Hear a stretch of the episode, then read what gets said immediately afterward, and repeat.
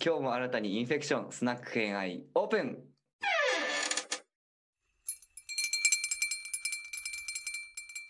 あのなんか私がテーマで投げていたの感染についてって今回実はテーマお願いしてて。でなんでこれ 私あの聞いたのかっていうとあのなんかいろいろそのぐるぐる調べさせてもらっていてで新型コロナウイルスも何回か聞いてあの、コウさんすごいいろんな面白い価値観持ってるなって思ってるんですけどなんかそれの変遷を知りたいなっていう。なんでなぜ今のコバさんが出来上がったのかもそうなるとすごいなんかすごい長くなっちゃうけど歴史を全部話せてない。と でもなんかその中でこれはすごいなんか自分の人生になって影響があったなみたいなのがうんうんうんうん。うんうん何か一歩二個でも聞ければいいなって今回思ったんですよね。難しいめちゃくちゃいっぱいありますよね。めちゃくちゃいっぱいありますよね。だってなんか見てたら10代の時になんかブッダに出会ったみたいなこと書いてませんでした？5か6か。多分5年生だったかな。いやすどういうこと？って思いました。なんか言うとあれなんですけど言うとめっちゃあれなんですけど、うん。あのしたことなくて実は。うん。あのーうちの親父がですね結構あの僕あのーなんていうか親父の教育の影響はかなり受けてるところがあって、はいはい。あんはい。いいわけじゃないんですけど、うんうんうん。えっ、とまあ親父がバチバチだったんですよね。で、あえーと結構その、まあ教育に厳しいというか。ーはいはいはい。で、まあ、なな中でも面白い取り組みが一個あってあの、はいはい。お小遣いが欲しかったら本みたいなやつがあるんですよ。あ なるほどなるほどなるほどなるほど。うん読書をさせるためにですね。で、うんうんはい図書館とかで本借りてくるじゃないですか。ではい本借りて1個読んで、うんじゃああのお父さんこれ読んだよっつって持っていくとじゃあどれどれってお父さんペラペラペラって見るわけじゃないですか。うんであのじゃあこう何ページにこういうことが書いてあるんやけどこれあの結果どうなったとかをこうクイズ出すえー、すごい読書の仕方。うん。でそれはこうでみたいなうん話で答えられなかったらお小遣いもらえないんですよ。で、吉田松陰のおじさんばりの教育じゃないですかこれ。そうなんだ。うんうん。うんうんうん。られたら 本なるほどな。その本のこう厚みとか内容の情報量とか親父が見て、うん。うん。みたいなバチバチすぎる。すごいそれ。え、そのその読んだ本と内容とまあその質疑応答によってせんお金の量がお金の金額が決まっていくんですか？そうですそうですそうです もうきっちりあのめっちゃごっつい本をバッチリ読んで、もうバッあの質問に答えられたら、うん。あのちょっと太い金額がもらえる まあまあまあでも子供の小遣いの範囲ですよでもいやまあもちろんそうですけど。うんうんうん。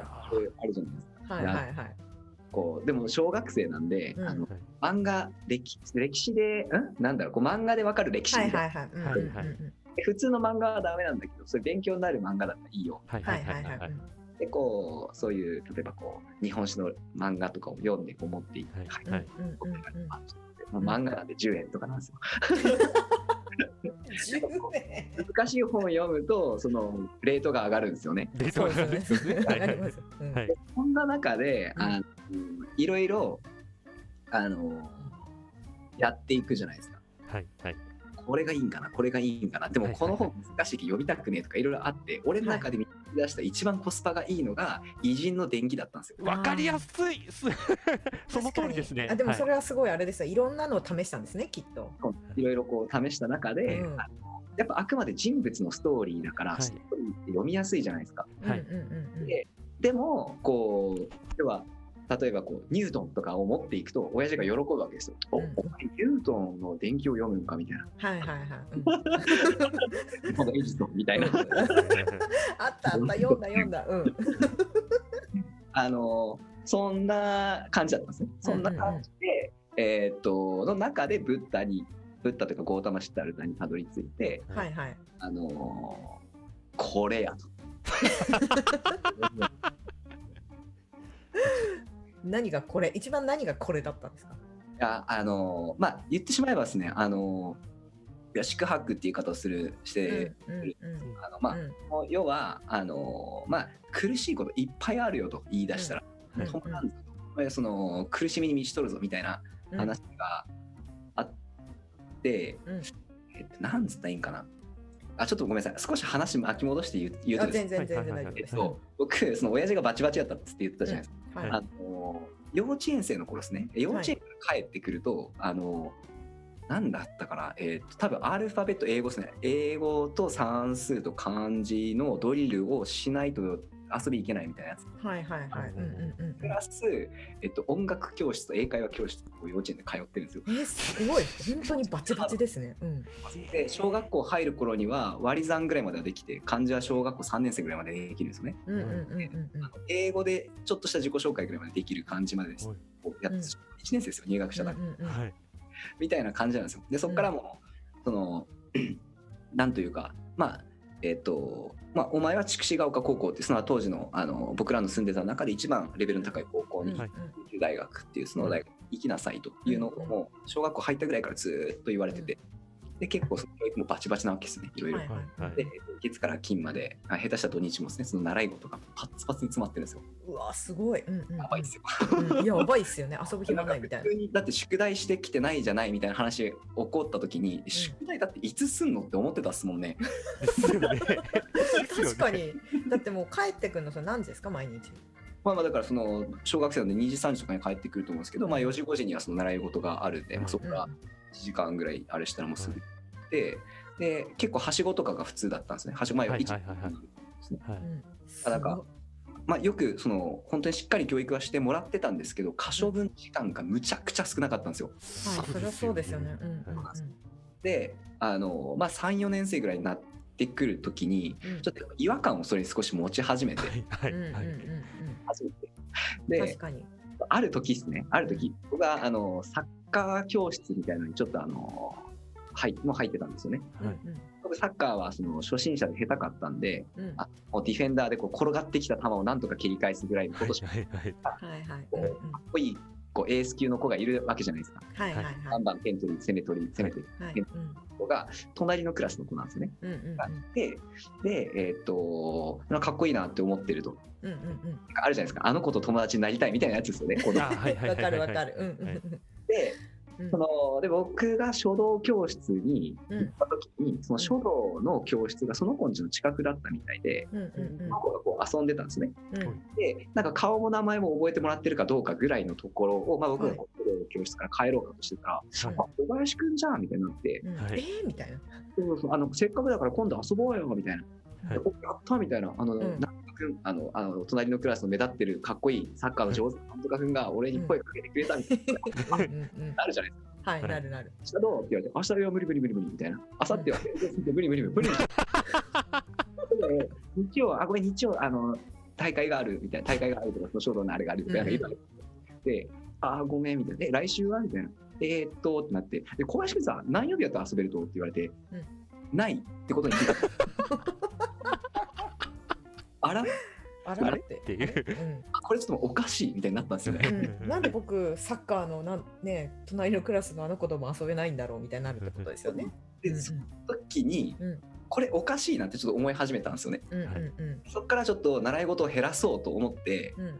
あのーなそれまで多分親に言われるままやってたと思うんですけど、はいあのちょっとその嫌だ嫌だっていうことを言い始めて、うんうんあとこう考えたんですよ。で、ん。親父は、えっと、筑紫ヶ丘高校に行って、九州大学に行けと言いよると。はいはい。うんこれは、でそのかなり勉強もせろと言われとると。うんで、親父の言い方的に、親父の言い方的にですよ、うんえっと、あのいい大学行っていい会社入れんかったら、うんホームレスになるとどっちがいいっていう 強い極端ですね。うん親父の話ですね。はいはい。っていう言われ方で育ってたんでこれはかなわんとなるわけじゃないですか。うんうんうんはいえ中学入った高校受験に向けてバリ勉強せないかよってなんかあの小学生の倍ぐらいあの宿題で、うんうんうんはい。で高校入ってまた大学受験にバリ勉強せないかよみたいな。うん大学入ってその何ですかねしばらくちょっと大学生遊べるって聞いとるけどその後就職でしょみたいな。うん。その後もうなんか会社にこうずっと勤めて65歳とかでしょみたいな。あれ何この人生ってなったす すごい。それ考えたのいくつの時ですか ?4 年生ぐらいの時ですか？5年とか6年。と かすごい。4年ぐらいから疑問持ち始めてなんか34年ぐらいから疑問持ち始めてうんうん。その人生に対する考え方があれ？何だあれ？あれ何この人生みたいな。これ何のために生きてんのみたいになってきまだ10歳なのに。てでってなってきてうんブッダの伝記を読んだ時に、うん。こいつもやんってなったんですよ。確かに。に。そうか。そうなるほど。うんうんそうなんですうんうん。あ俺が感じてる違和感は周り小学生なんでなかなかそのこう感覚で喋れる子ってあんまいないわけなんではいはいでそんな時になかなかその自分の理解者がいないっていう中にそのブッダのあれを読んだ時に、うん。この人やみたいな。あ 俺の理解者確かに。こいつ俺の悩みをこう共感してくれるかもしれん。しんどいけどみたいな。やばい。うわ、それはもう。すごい。うんもうそれで、っていうのがやっぱそのねゴータマ先生のあの、うんゴータマ先生。僕は僕の中でゴータマ先生なんですね。ゴータマはいはい。そうですの年金の序盤がそれなんですよ。入り口がそれ、う。わみたいな。うん。絶望するとこから始まるんですよ、うん。そう。はい。読んでいって、うん。どうなるんやどうなるんやと思って読んでいったら、うん。最後に話して何つったかっつうと、うん。発祥道やと、うん。発祥道を読むじゃないですか。うん。正しく生きる。はい。正しい正しくものを見正しく考えみたいな、うん。正しいえものを食べとかうん。そういうことがあるわけじゃないですか。はいはい。ちょっと待ってだけどその正しさ聞いてんじゃんこっちはみたいな。はい。ねだって。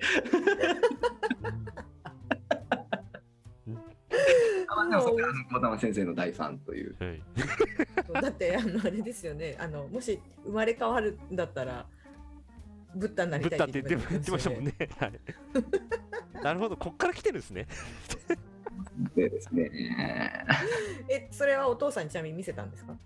何ですか？ブごブッダ読んだよって。あもちろんですもちろんです、うん。はい。なんははい。なんて言われたんですか？ちなみにお父さん。あいやー全然覚えてないですね。あのうちの親父はどっちかっていうと理系だったんですよ結構あの脳みそあなるほど。うんうん。その文系っぽい話あんま食いつかなかったですね。うんうんうんうん。なんかああ仏教かぐらいの流し方だ 息子はもう感銘を受けてるのに 先生ここに先生いたりみたいな。まあね。その時もやっぱ俺の心と親父の心はだいぶ離れてますからね。もうそうですよ。ねブッダを持っていった時の俺の気持ちと親父の気持ちはもう180度逆向いてるから。すごい子供時代。あすごいですねそれ。親父が結構キャラ濃いんですよ。だからなんかうん濃いっす人はめっちゃ受けてますね。良くも悪くもなんですけど。お母さんもだいぶ濃いですよね。お母さんまあ濃いっていうかうわえっとですね。お味噌汁が薄いけどちょっとずれてる感じですねまあまあまあまあまあまあ。そうですよね。汁そのお父さんだからそのお母さんですよね。そうなんです。なんかちょうどいいんですよ。なんか親的ちょっとこのなんかガチガチなんやけど、なんか母ちゃん、んみたいな感じで終わらせて。バランス取ってるんですよね、きっと。すごいですね夫婦ってあ ああめっちゃ面白いあ。えでゴータマさんえその後仏教とか読まれたんですか？ちなみにいや、えっとですね、その後、どうなったかちょっと細かくは覚えてないんですけど、でももうすぐですね、えっと、その後、多分1、2年もしないうちに、僕はその仏教っていうものを少し、ま、学ぶというか、普通にた時に、うん。あ愕然として、これはゴータマ先生の言った教えと全く違うと。思ったんですよ。うん。思ったんですよ。うん。なんで、あの、こなんやと思って、うん。あの、多分ちょっと調べたのかな？なんかよくわかんないですけど、もう中学生ぐらいの時に、やっぱその、からくりに少し気づいたっていうか、あまあ、はいはい。川先生が言ったことが仏教ではない。今、うん。うんうん。仏教ではない。そうですね。うんうん。でだから僕、その、ブッダって言わないんですよ。うんうんゴータマ・シッタールタを哲学者として尊敬してるっていう意味うんなんああなるほど。うんうんうんうんでそのその後のえっといわゆる仏教と呼ばれるものに関しては、えっと、若干僕がそのと遠いものとして見てたっていうか、うんうんうん当時の僕からするとですねなんか、えっと、仏像を作って崇めてる時点でお前らゴータマ先生のこと尊敬してないでしょみたいな感覚うん それそれが中学ぐらいの時中学生ぐらいで あんまり仏教に興味向かなかったですね。すごいまあ、それはそれでえらい尖ってますね。うんそうそうお前ら何も分かってねえみたいななっちゃうんですよ。いやまあそうですよねいや、まあまあ、わかります。そうそうはいわかりますわかりますはい。うんはい。ないですね。そうですね。はい。うんうんうんうん。なんで仏教よりは、まあそうですね、ゴータマ先生一本であれしてましたけど、あと結構、うん。あの、まあ感染？感染っていうとちょっと違うのかも、うんうんうんあの、影響、人生の、僕の人生で影響を受けたなって思うのが、あの、じいちゃん、僕の父方のじいちゃんですね、親父のはい。はい。が、えーっと戦争に行ってて、うんうんえっと途中で怪我したから帰ってきてるんですよね。はいはいはいはいであのじいちゃんがあの戦艦武蔵に乗る予定やったらしいんですよ。へでただその途中で、あのなんかで弾当たって負傷して、あえ。のはいっていう感じだったんですね。はい。うんうんであのまあでもこういろんなところでやっぱこう戦争の悲惨さとかなんかいろんなことを聞くんですけど、うんじいちゃん聞くと全然違くて。うんうんなん。かじいちゃんが大体言ってたのが、うん。うん祖父が言ってたのが、うん。あの俺はあの戦艦武蔵にあの武蔵に乗るはずやったんやと。あえこのなんていうんですかね戦友はみんな死んでいったと。俺だけこの子生き残ったと。無様やみたいなことを事実言ってたんですよ。うん。でもこう孫の俺からするといやいやそんなこと言わんでってなるじゃないですか、うん。まあなんかちょっとやっぱ感覚が違うなっていうのをすごくうん見てたかなっていうのがあってうん。うんでうちの親父は逆にそんなじいちゃんに育てられてるからうんうんすごくその なんていうかあのー右と左のバランスがめちゃくちゃ絶妙なんですよね。うん。あいいことではなくうん。あのじいちゃんからの刷り込みに対するアンチテーゼとかがいろいろあってなんかいろんな方向に振り切ったっていう感じだなるほど。うんうんうんあのい今今というかまあ一般的に言うその右寄りな考え方だったとは思うんですねうちの親父は。はいはいっとあれだと思うんですけどなんで結構えげつなかったっすね。えげつなかったっすね。うんうんうんうんうんうん。そういうのを見てうん。あの育ってるんですけど、うんですけど、あの父親が言うことを聞いてると確かにって思うことも多いわけなんですよ。うんうんうんうんそれがまあ右左の話じゃなくてもいろんなところをですね、うん。あの一番最初に中学生ぐらいの時に言われたのが、あの僕勇気って言うんですけどうん「勇気お前さ」とあの「学校の先生が正しいこと言いよるって思ってない?」みたいな。うんうんうん。なるじゃないですか。違うの、うん。はいはい。うんうんうんお前ねっつって学校の先生なんやと思っとるんって言われて、うんえ？え何何って先生でしょ？みたいな感じで言ったら、うん。バカ言えと。あいつら一回も学校の外から出たことない人種ぞと。あー。まあ確かにね。小学校、中学校、えーはい。高校でうん。大学、教育実習そのまま。はい。うん。で、あの一般の社会を知らんものすごく特殊な人間よあいつら。で親父が言ってうん。だからそのあんま鵜呑みにすんなよみたいな感じで、まあ、言い方めちゃくちゃ悪いんですけどまあまあはい一理あると。そうですね。うんうんうん。でだからそのテレビとか見てる時とかもあのーこう俺がふんふんっつってテレビ見て聞いたら「うん。お前今の信じたんか?」みたいなのが 横で「お前何?」みたいな。そのもう一個一個言って、言ってもらったというか。だからなんかそのそういった意味であのクリティカルシンキングがものすごく身についたなというのがはい。あるんですよね。あれですよね。ITINS ラボのところにも常識を疑えっていうのをそうですね、うん。書いてますもんね。うん、ただまあ僕はその父の言い方が好きじゃなかったんですけど言ってたことにはすごくあの、はいはい。なるほど確かにっていうそのあ確かに。うんうん。って思いながら育ってきた部分はいろいろありはしたんですね。うん ただ言い方が言い方はうまいと思って生きてきたんですけど。ああそっか。だからなんかそれってこれってどういうことなんだろうみたいな話って結構あの大人ウイルスでも多いじゃないですかコバさんって、なんかなんでそうななんでこれをしなくちゃいけなかったんだっけみたいな。それってどういうことなんだろうっていうのはもしかしたら、まあ、お父様とか。そうですね。そうですね。うん。なんかこうまあいいいいところなのかもしれないですもしかしたら。うんうんうんうんうんうん。まあそうですよね。なんか全部が正しいと思って引き受けちゃうよりも本当にそれって正しいんだっけっていうのめちゃくちゃ多いですもんね小バさんね、うんどっちかっていうと。うんうんうん強烈やったらその他にもあの「お前法律って守らないかんと思っとるやろ」とか それはいつ頃の話ですか、それ。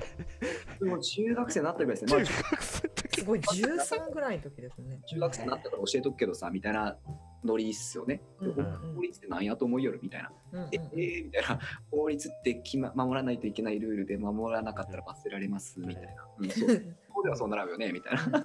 いやまあそうだと思います。うんはいおお前さみたいな全部言われたらそれにハイハイして従うんかみたいな。そう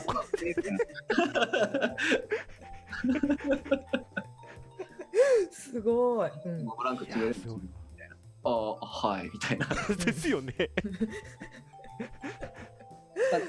そのちょっと言い方極端ですけどあのま間違ってはないなと今僕ははいますね、うんうんその考うんうんうんうんえ方はうんうんうんうんまあそうですよね。全部が正しいっていうのを鵜呑みしちゃうのはそれはそれで危険ですもんね。はいめっちゃ面白いな。そうです影響はかなり強いですねしかもそれがなんかその一番自分の思春期のところじゃないですか今聞いてるのって。そうですねはいうん、やっぱ思春期の時に得た影響ってめちゃくちゃ大きいから、うんうんうん。うんうんうん、今の価値観にも結構影響出てますよねそういうの。聞くと。そうですね、うん。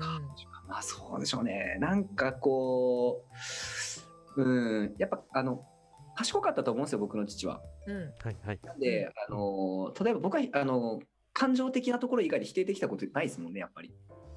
あああそお父さんと方がひどいとか。伝え心方外 では、うん。うん。なんかいつもこう納得させられるっていうか、まあ確かに。確かに。こと言葉尻がね。うん、確かに、はいだからなんかその逆にこう人に優しくしようって思いながら気をつけながら生活できるっていうところはあります。確かに。あとコバさんすごくちゃんと内容とかをチェックするなって聞いててはよく思ったんですね。あの状況をちゃんと分析したりだとかさっきのあの教育概要のところをちゃんと読むとかっていう分の、んんんん。なんかそのお父さんの話すごく影響してるなって逆に聞いて思いました。ちゃんとファクトをチェックしてそれでどうかを判断するみたいなちゃんと、うんうんうんうん。あの思考回路がすごく明確にあるなって今聞いてて、うんああそうですね。なんかそう言っていただけるとありがたいんですけど僕なかなか自分にその評価できてなくてうんうんうん。まだやっぱりそのちょっと片鱗的な情報で判断しちゃってるとこっていっぱいあるなと思ってて、はいはい、そんな中でこうやっぱあこうじゃなかったとかあ俺が甘かったっていう経験がすごく大事だなって思って、あーああ、なるほど。はいはい。はいうんうんうんうんなんかやっぱり最近でもすごくよくあることなんでうんなんかそうやって成長していきたいなと。そう、でもなんか 本当に背景からすごく調べて、しあのちゃんと調べていくっていうことをすごくやりますよね。そうそのなんだっけそれみたいな。はいはい。質問の仕方をするから。そうですね。あのそもそもが一番僕の中で一番大事ですね。うん。あなんか本質的なものを捉えるっていう、なんかその、コウさんの大人ウイルスを聞いてめちゃくちゃ宇宙の話するじゃないですか。あの、なんだっけ、えっ、と、なんかの回で、え、そもそもなんで人は宇宙に行くの？みたいな。ー 話をしてるところがあって、はいはい。ああ、なるほど、そういうふうなことを考えるんだなってすごい思ってて、そうおもすごく、あそそもそもっていうふうにね、あの最初につける人ってめちゃくちゃ本質的な考え方をする人だと思うから、それがめちゃくちゃ多い。口癖のように出てくるからあもう多分これは癖なんだなっていうもう、うん。そうそうそう。なんでおこれ今僕お俺怒られたんだろうとかなんでこういうこと言われたんだろうとかなんで今こういうことがこの世界で起こってるんだろうっていうのをすごい見るのが好きなのかなって。そうですね。まあでもそれあのさっき言ってた原体験が結構効いてるかもしれないですね。はいはい僕からするとその親に言われるがまんまその、うんやってきたとあれちょっと待ってって気づいた瞬間に、はいその人生がガラッと変わっちゃったんですよね。はいあれ？あだって何のために生きてんの？みたいな。いやそれすごいですよね。だって19歳とか10歳ですよね。はい。何してたんだって10歳。リボン読んでたぐらいしか覚えてないもんね。リボンとか仲良しとか読んでたぐらいしかだ覚えてないって社長ばりのスケジュールじゃないですか？今のそうるそうそうそう下手したら今より忙しいです忙しいかもしれないって今聞いてる。自分で決めらんないからですねそればっかりは。ああなるほど。確かに、はいあそれも忙しさってまだいいんですけど。うんうんうんうんうん、はいそうですよね。このじゃあここの塾の時間をこっちにずらしてとかってできないですもんね。うんうん。いやもであとはやっぱりそのあの仏教ですよね。その まあ僕から見るとあの当時は、えっと要はゴータマ・シタルうタの言うのが仏教にそのまま通じているようには思えなくてうんうんうん。結構信仰してる人たちはゴータマ先生の言ってることなんだと思ってんだろう その例えばまあ仏門のはい人たちはまだいいと思うんですけどうんうんうんその一般的にじゃあ仏教を学校で習ってる人たちとかってあんまその辺分かってないわけじゃないですか。だからうんあのなるほどって世の中多分本当と実際に流れてることに結構差があるぞ。うわそのは多っか分昔から思ってたと思うんですよね。そっか最初に出会ったのがだってもう仏教っていうかゴータマ先生なわけですよね。そうなんで。うん。結構そのすぐ後に気づいたんですよ。これ仏教じゃない俺が好きなのはとゴータマ先生だってはい。それに気がついたのがすごいですよね。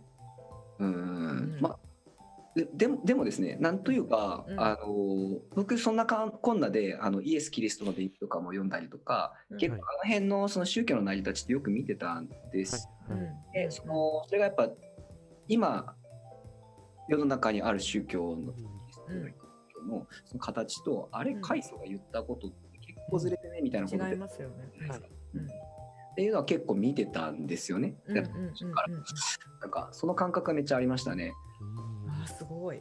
それが宗教っていうのがすごい。超強烈体験ですよね。あうん。あ、すげえ。ただですね、ただですね、そう聞いてくださいよ。その時聞きます5年生か6年生ぐらいの時って、あのはいものすごく大規模な、あのはい副業適正判定テストがあったんですよ。はいはいはいはい。すごいいっぱいマークシートがーって書いて、はいうんうんうんセンターに送って、2、3ヶ月して結果返ってくるみたいなやつがある。うんうんうんうんなんか多分僕、ゲームプログラマーとか書いてるんですよ、第一志望みたいな。はいはい。なりたい職業とかいろいろあるんですけど、えーっと、帰ってきた結果に、えっと、宗教家って書いてあったんですよ。やばいやばいどんどんな回答したらそれが出てくるんですかね、むしすろ。ごい。でね、僕がこれぐらいの年のの時って、あの、ちょうどオウム真理教が言わしてた時ですよね。あはいはいはいうんうん宗教っていうものに対するこう僕の中でも世間のイメージが悪い。いや、はいわかります、その気持ち。うんそんな結果が返ってきちゃって、どないせろっつって。これみたいな。それこそ親にも見せられればみたいな感じになりますよね。そっか、やっぱベースが思想家なんですね。なところがちょっとあるかもしれないですいや。でもそれめっちゃわかります。すごいなんか、いろんなことがこう腑に落ちましたね、今ね。